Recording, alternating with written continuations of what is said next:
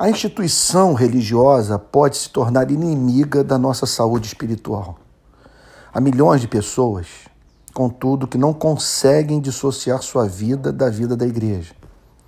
Isso significará manter-se constantemente em contato com gente imperfeita, cristãos imaturos, membros de igrejas que não se converterão nunca e estruturas eclesiásticas que, devido ao apego acrítico à cultura do passado e do presente, estão acima de toda e qualquer possibilidade de reforma.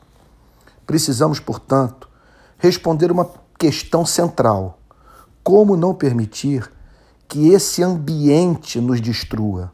E mais, como nos precavermos da possibilidade de a cultura religiosa deformar de tal maneira o nosso caráter a ponto de nos tornarmos empecilho para aqueles que, em razão da sua e da minha forma de viver, não se imaginam dentro de uma igreja local.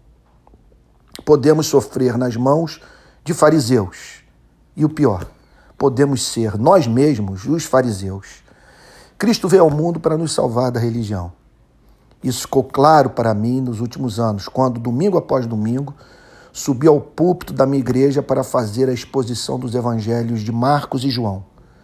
Tenho percebido que alguns dos domingos nos quais mais me encantei pela beleza do caráter e da mensagem de Cristo foram aqueles nos quais preguei sobre os textos que o revelam em conflito com as lideranças das instituições religiosas. Impressiona, nesse sentido, a quantidade de passagens bíblicas que mostram Cristo confrontando gente profundamente envolvida com o ambiente do templo e da sinagoga. Nessas horas, isso para mim é muito legal, muito encantador.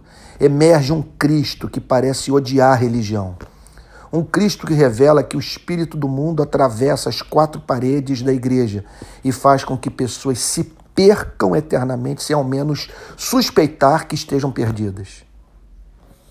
Pois bem, é, ano, ano passado eu lancei um livro chamado Azorag, cujo objetivo foi analisar nas Escrituras as controvérsias de Cristo com as lideranças das instituições religiosas do seu tempo.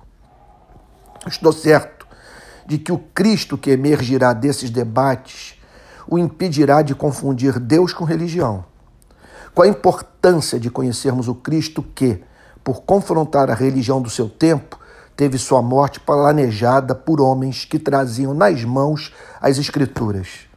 Não há como superestimar o valor dessa descoberta.